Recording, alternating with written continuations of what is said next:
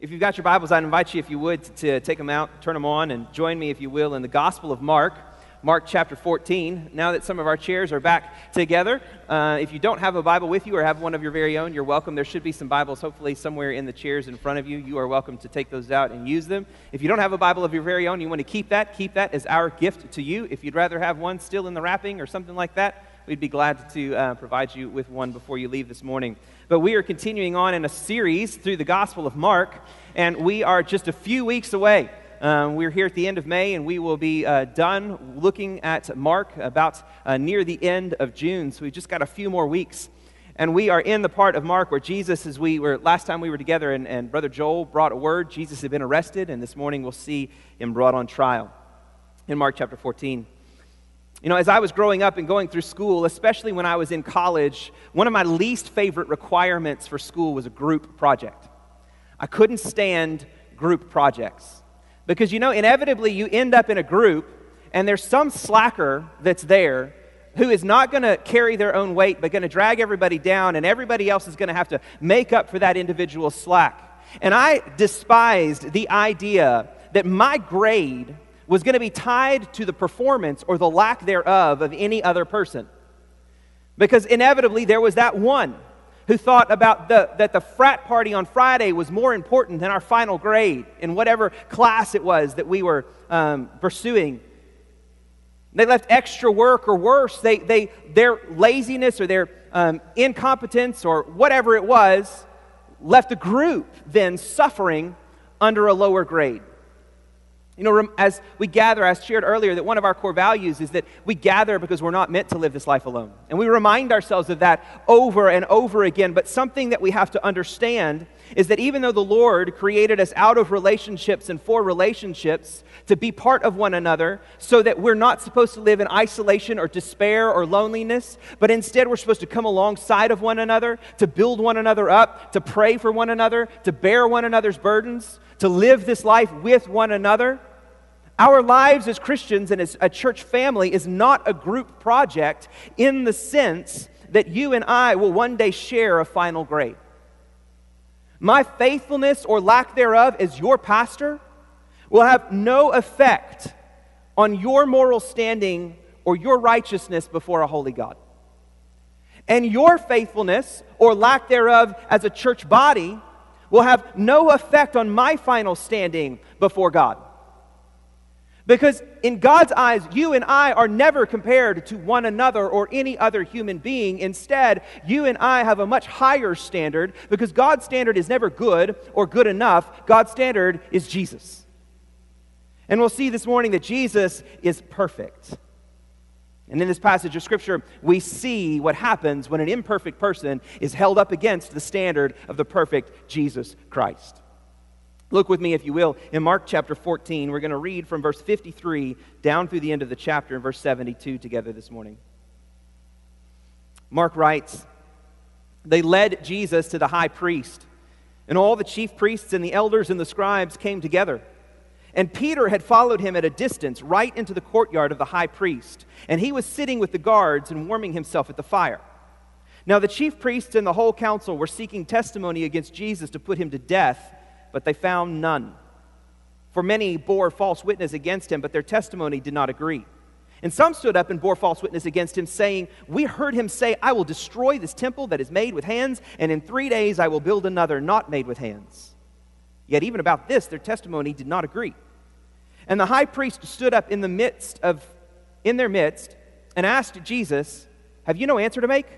What is it that these men testify against you? But he remained silent and made no answer. Again, the high priest asked, Are you the Christ, the Son of the Blessed? And Jesus said, I am. And you will see the Son of Man seated at the right hand of power and coming with the clouds of heaven. And the high priest tore his garments and said, What further witnesses do we need? You have heard his blasphemy. What is your decision? And they all condemned him as deserving death. And some began to spit on him and to cover his face and to strike him, saying, Prophesy! And the guards received him with blows. Meanwhile, Peter was below in the courtyard, one of the servants girls of the high priest came and seeing Peter warming himself, she looked at him and said, You also were with the Nazarene Jesus. But he denied it, saying, I neither knew nor under, I neither know nor understand what you mean. And he went out into the gateway, and the rooster crowed. And the servant girl saw him and began again to say to the bystanders, This man was one of them. But again, he denied it. And after a little while, the bystanders said to Peter, Certainly you are one of them, for you are a Galilean. But he began to invoke a curse on himself and to swear, I do not know this man of whom you speak. And immediately the rooster crowed a second time. And Peter remembered how Jesus had said to him, Before the rooster crows twice, you will deny me three times. He broke down and wept. Would you pray with me this morning? Father, as we sit now before your word, I pray, Holy Spirit, that you would fill my heart, my mind, my mouth with the truth that you want proclaimed this morning. The truth that is exemplified in the character and the gospel of Jesus Christ. I thank you for your love. I thank you for your provision. I thank you for your grace and your mercy, which is on such display in this passage of Scripture. So let me proclaim it clearly. Let us be moved to confession, to repentance, let us be moved to obedience for your glory alone. It's in Jesus' name we pray. Amen and amen. In this passage of Scripture, we see two trials. And just as a bit of preliminary, something that I've mentioned, I think, as we have moved through the Gospel of Mark, but that really happens and, and, is, is crucial to understanding this passage of Scripture, is understanding Mark's relationship to Peter. Mark was Peter's protege. He was his secretary who traveled around with Peter. He was a very close friend. He learned much from Peter. And so, as Mark is recording this story, most scholars believe, and there's plenty of evidence, that Mark is not, was not one of the disciples who followed Jesus. Instead, Mark, Mark learned all of this from Peter. And so, the Gospel of Mark is really Peter's perspective. And what Peter gave to Mark. And so we see Peter on uh, playing a prominent role throughout the gospel, but no greater role than right here. And it's something powerful to know that this is something, this testimony of Peter's greatest failure is something that Peter found important enough to pass on to Mark, and Mark found important enough to pass on to you and me. And so in this story, as we see Jesus being led away by the, the crowd that came to arrest him in verse 53, Jesus, or Mark, or Mark interrupts the story almost in verse 54 to share with us the fact that Peter has, has run away in the garden, but he has followed behind them and he is pursuing Jesus and, and this crowd that has arrested him even into the courtyard of the high priest. The reason that Mark does that is he links these two accounts so intimately together that you can't see one without seeing the other. Because Peter follows him in, then there's the break of what happens with Jesus, and then we come back to Peter's story. And the language that Peter is, or that Mark is using here, wants to communicate to us that these two events are happening simultaneously. They're happening alongside one another. If we were able to pull up two screens and they had the same timeline running underneath them, what you would see is you would see Jesus on trial on one screen, and you would see Peter on trial on the other screen happening at the exact same time. So I want you to kind of hold that in your mind because it's impossible for us, whether we're watching a television show or reading a book or, in, or hearing a story, to comprehend two simultaneous scenes. Which is why you'll see in movies, you'll see one act play out, and then you'll see the other act play out, and they're happening at the same time. Does it ever frustrate you when you're watching one of those action movies and you're seeing the clock tick down, tick down, tick down, tick down, and it's got three seconds left? And then it cuts away to a scene that's, that's 15 seconds long, and you're going, it should have blown up by now.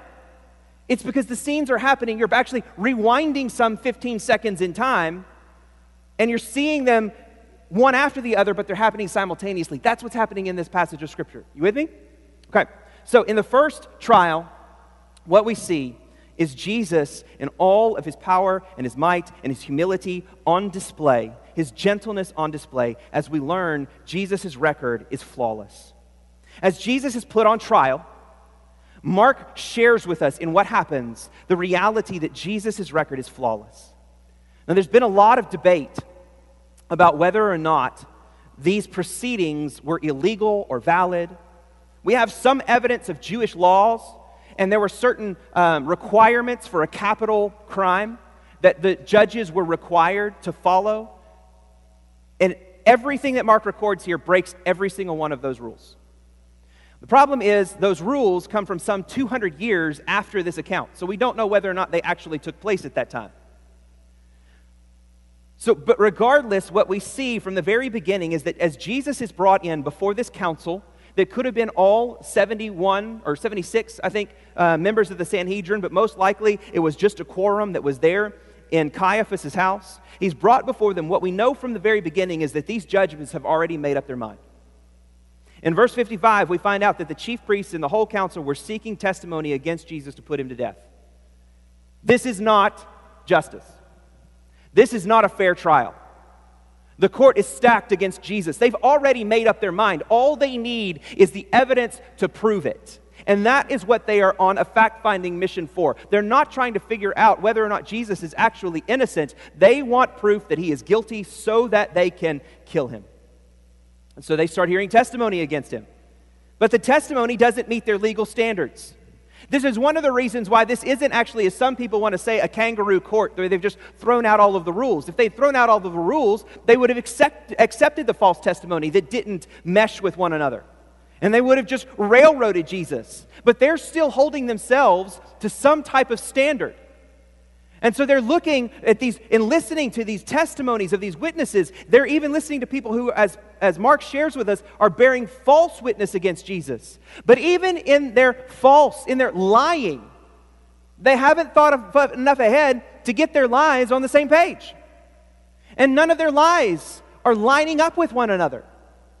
And so Mark exposes the reality that despite all of their best attempts to find evidence worthy of condemning Jesus Christ to death, they find none because Jesus' record is flawless. Jesus' record is perfect because he was perfect. They can't find evidence of unrighteousness because Jesus wasn't unrighteous. He was the perfect and spotless Lamb of God who lived up to absolutely every expectation that the Father had. He was perfect and spotless and righteous in every possible way. He knows it. We know it. They know it. They're lying about him. And he's silent.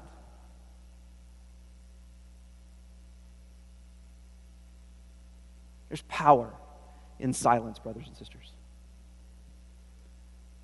Silence is oftentimes very convicting, which is one of the reasons why we don't like it very much and we fill up our lives with noise. A TV on in the background, music going on in the car, thoughts racing through our heads. We're uncomfortable with silence because silence has the power to expose lies,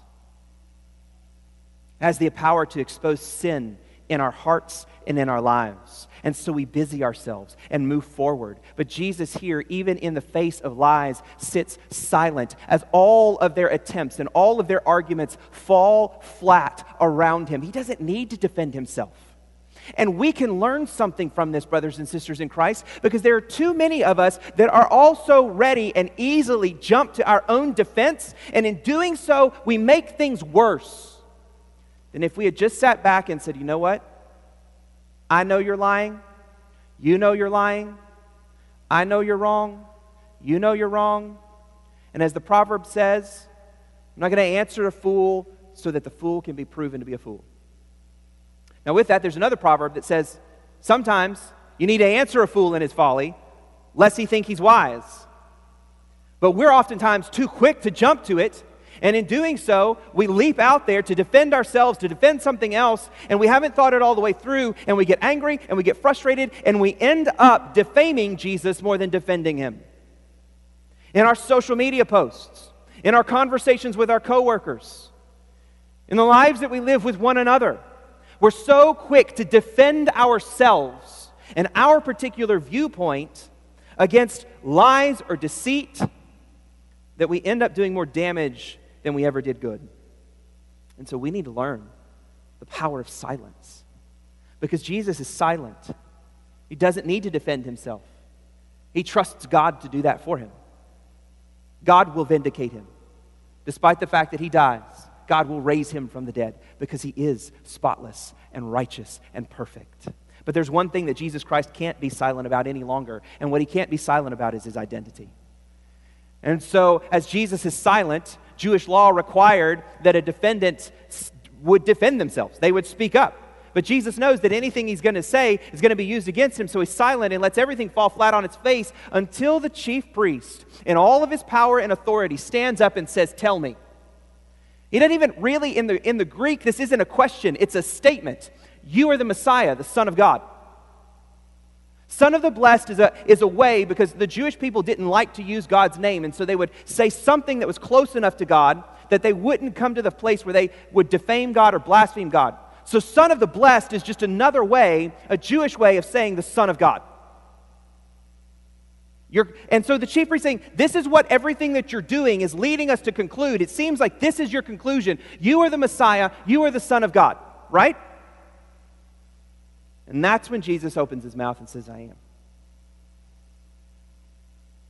I am. And then he quotes two Old Testament passages, one from Daniel and one from Isaiah, where he says, You will not only, not only am I the Messiah, which is a title of, of a savior for Israel, which doesn't necessarily imply divinity. Jesus takes it one step forward. He doesn't just say, affirm that he is the Messiah. He refers, he affirms that he is also the Son of God. You will see the Son of Man seated at the right hand of power, coming with the clouds of heaven.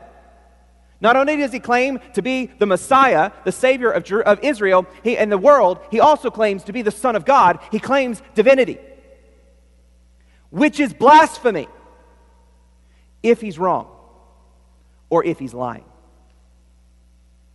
Which is why you see the chief priests rip his garments. Why he turns around and says, We don't need any more evidence. The trial's done, locked and up. Everybody's heard him. He's committed blasphemy. Blasphemy is a, is a, is a crime punishable by death. So what do you say? And everybody then condemns him as deserving death. Problem is, he didn't lie. And he wasn't wrong. He was God. He is God incarnate come to save his people. But that is something that the rulers are blind to. And in their blindness and in their rage, they condemn him to death for blasphemy and they begin to mockingly assault him. He's humiliated at the hands of his jailers and at the word, and they actually take in this instance, they use the word of God against him. There's a prophecy in Isaiah that the Messiah would be able to judge not based on what he sees and not based on what he hears, but based on what he knows. And so they blindfold Jesus and they start beating him and saying, If you're the Messiah, you can tell us who did that. They're making fun of God's word as they make fun of God's Messiah, humiliating him in the process blind to the fact that as they challenge him to prophesy, they are fulfilling the prophecies that he has been speaking throughout the Gospel of Mark, that they would do this in the first place. And against this display of Jesus in a powerful display of silence and righteousness and holiness, as they can find no fault in him, we're introduced to what's going on with Peter simultaneously. So, as we leave Jesus being humiliated at the hands of sinners, Let's rewind the tape, if you will, to the exact same starting point, and there we find Peter entering into the courtyard of Caiaphas' house while Jesus is upstairs, and all of that takes place. Peter comes in, and we find that in Peter we find ourselves. And unlike Jesus' perfect record, his flawless record, we find that Peter's is a failure. And whereas Jesus is perfect and he has flawless, we see that our record is not flawless, it's a fiasco.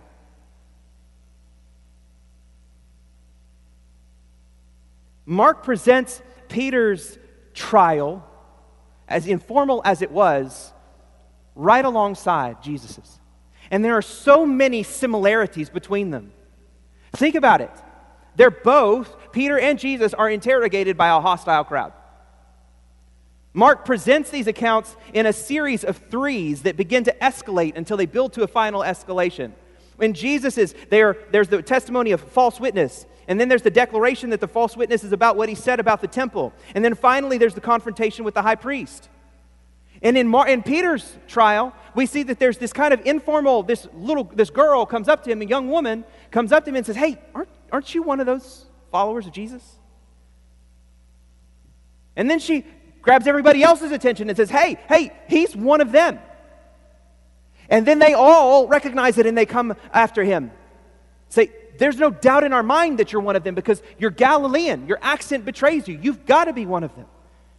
And so both accounts work in this series of threes as they escalate. And both accounts, both accounts fulfill Jesus' prophecy, proving his perfection even further. On the one hand, as Jesus is beaten and condemned to death, fulfilling the prophecy that he gave to the disciples perhaps months prior to this, that this would happen. But then, here at the end of Peter's account, Jesus' prophecy that Peter would betray him three times, even before the rooster crowed a second time that night. It's a fulfilling of prophecy. But the ways that they differ are the ways that expose our hearts before God. Jesus is facing down some of the most powerful men in Jerusalem at the time. Peter's primary accuser is a young woman. He's a strapping big fisherman. And here's this young porter woman accusing him. Jesus is facing liars who are manipulating his words to bring false accusations, but Peter is being questioned with the truth. It's true. There's no lies. She knows it, they know it, he knows it. Jesus faces the lies with silence, but Peter faces the truth with lies. Peter's story is our story. And it's the story of so many Christians throughout the world.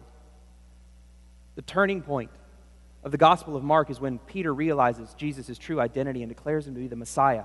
And the very next thing that Jesus teaches is that if we are going to be followers of Jesus, what must we do? We must deny ourselves, take up our cross, and follow after him. The way of the Christian is the way of self denial, not self preservation. What is Peter in the midst of right here? He's doing everything he can to save himself, and he's failing. Bring a little bit of pressure, bring a little bit of, of, of social angst, bring a little bit of difficulty into a Christian's life, and you will find out what kind of Christian they actually are. You will find out which one of those four soils they are that Jesus shared all the way back earlier in Mark. Whether or not they are the good soil that bears fruit, or they are the, the shallow soil, the rocky soil, or, or the road. And that pressure has come in various ways throughout the centuries, but there's no greater way that it has come against Christians than in persecution. Jesus gave him a warning that this was going to happen, and that persecution happened to the early church. And so Mark's primary audience, his first audience, was the Roman or the Christians in Rome, suffering under the hand of the evil empire, emperors of Rome, persecuting the church, killing them, putting them on, on false trials, throwing them in front of the lions and the, and the tigers in the Colosseum to be ripped apart. That's who Mark is trying to encourage with this story. People who are experiencing in an, in an increasingly hostile way persecution and the possibility of death for standing up for Jesus. And Mark wants them to see that Peter faced the same thing. And that's not just battles that existed back then in the first century. It's battles that the church is facing all around the world today. And it's a battle that is becoming increasingly possible for the Church of Jesus Christ in America over the next few decades. And the question comes that we have to ask ourselves is in preparation for this, when did Peter lose this battle? Peter denies Jesus three times. Did he lose it as he was walking in? Did he lose it on the first question, the second question, the third question when he invokes curses on himself and upon the crowd? Or did he lose it somewhere else? I would argue that he lost it. He lost the battle hours earlier when he was challenged by Jesus three times in the garden stay awake, stay in prayer. Because the spirit is willing, but the flesh is weak. Just look at the page prior to this, and you'll find that Jesus comes back and finds him sleeping, and he says, Watch and pray that you may not enter into temptation. And Peter is sleeping. He lost long before the challenge ever, ever started. And so many Christians are walking through this world completely unprepared with no spiritual armor on their bodies because they have done nothing in the presence of the Lord. They have been faithless in their time before the Lord. In prayer, and in equipping themselves and in spending time in fellowship with God in His Word. Peter lost the battle before he ever walked onto the battlefield. And we have to realize we don't know what's happening this week. We don't know what's happening next month. We have to be preparing ourselves for that now in our quiet places as we fellowship with the Lord and we grow in our relationship and dependence upon Him. That's where battles are won, on our knees in prayer, in God's presence, so that we are prepared in advance for what's going to happen. We face the decision to remain faithful to Jesus each and every day. Not just in front of our friends, not just in front of our coworkers, not just in front of our families or our neighbors. We face it inside of our hearts. Because the reality is, it doesn't just take public opposition to cause us as Christians to crumble. Our own hearts are fighting against the Spirit, they're fighting against our holiness. As we are constantly trying to rebuild what God has torn down in our own sinfulness. You see, another significant similarity is the difference that happens at the end of this passage. At the end of each section, both men are humiliated. One is being humiliated by others who are beating him and mocking him. But Peter is being humiliated by his own conscience that's condemning him for his failure as he sits broken and weeping. And in the end, when we see ourselves as we really are, as we look at Peter's story, we see that that's my story. Not just some point down the line when I'm confronted by my faith by an unbeliever, but right here and right now in my faithfulness to God. Tomorrow morning in my private quiet time before the Lord. Tomorrow afternoon when I'm, or evening when I'm watching a television show and a racy commercial comes on. Tomorrow um, midday when I'm looking at my plate and I'm seeing all the food that's there and I'm insecure about myself and about the way that other people are going to see me. We are fighting that battle again and again and we are failing. As we listen to our sinful self, as we listen to the whispers of the enemy in our hearts and in our minds, and this causes us to be hopeless because when we see ourselves for who we really are, we see that we aren't just flawed, we're failures. And we have to look outside of ourselves for someone else. And that is when we have to look beyond ourselves to Jesus Christ and realize that in the gospel of Jesus, it is His record that is our hope and not our record. It's His perfection that stands in our place. We all know what it is to be humiliated by our sin, to be overwhelmed by the reality that we have failed again and again and again. And we listen to that voice inside of our heads, continuing to condemn us, to talk about the ways that we have failed and we have let God down one more time. And we're broken. At the a way that we are exposed as failures. And that's when we have to realize that when we are humiliated by our failures, we can trust in the record of the one who was humiliated for our failures. Jesus was perfect, his record was flawless, and yet he was condemned as deserving to die. Peter's life was full of flaws and failures. His life was a fiasco, and so is yours, and so is mine. But the, one of the beautiful truths of the gospel of Jesus Christ is that it is about more than just that Jesus died to take our punishment. We live our lives so often focused on Jesus dying on the cross that we ignore the fact that Jesus lived 33 years of perfect, righteous, spotless life that prepared him for the cross. And the author of Hebrews tells us that in every single way that you and I are tempted and we fail, Jesus was tempted and he succeeded. Your record and my record is flawed. It's a fiasco. Jesus is flawless. And in the end, when we stand before God to hold up for Him the account of our lives, the only thing that you and I have to offer in our strength is a report card to God full of F's. Failures. God's standard, as I said earlier, isn't good, it isn't good enough, it's perfection. It's 100% all the time. I ask students this all the time. If you were expected, in order to graduate, to make an A in every class, could you do it? And some of them are pretty confident, yeah, I mean, I think I could do that. Okay, what if you were required to make an A in every class from kindergarten through 12th grade? Would you be able to do that? And at that point, most of them drop off, but there's a few of those brainiacs that are sitting out there going, Yeah, of course, I've made straight A's my whole life. Duh. What if you were required to make a 100%, a perfect score on every assignment and every test and every class from kindergarten through 12th grade? Could you do it? Have you done it? And that's the point where they all realize, well, that's just impossible. Nobody can be perfect, but perfect is God's standard. And perfect is what you and I fall far short of over and over and over and over again. And if we were standing before God, what we would hand him is a report card full of failures.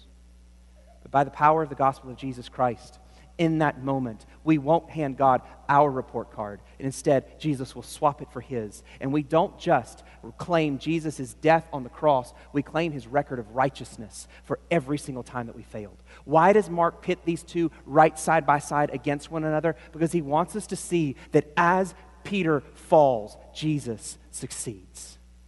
And where Peter falls, Jesus succeeds. And where you fail, and where you mess up, and where you have flawed, and where you have sinned, Jesus has succeeded. And God doesn't see your failures, He sees Christ's success. That is the gospel. That is what this is about. That is the good news for you and for me, not just in the past, but tomorrow when you mess up again, and next week when you mess up again, and next year when you mess up again. God's already written an A where you deserve an F because Jesus has done it all. And so when we trust in Him, we receive the gift of Christ's righteousness in our place. We can be confident. We can be silent when we need to be silent.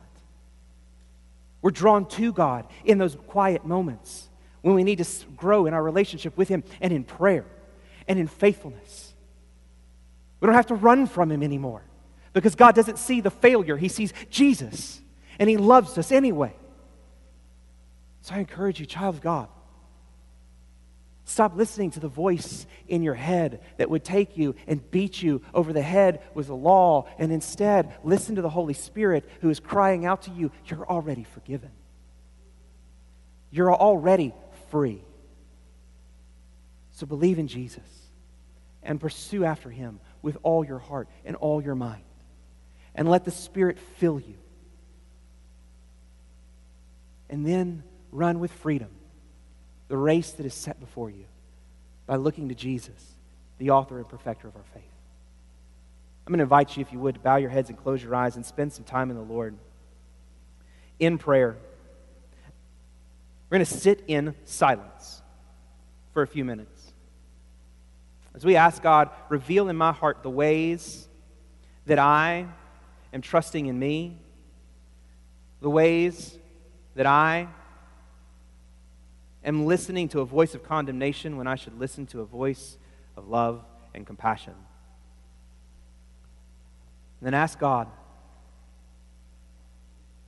to breathe His grace and His life into and over you this morning. Spend some time in prayer, and then I'll close this in a moment.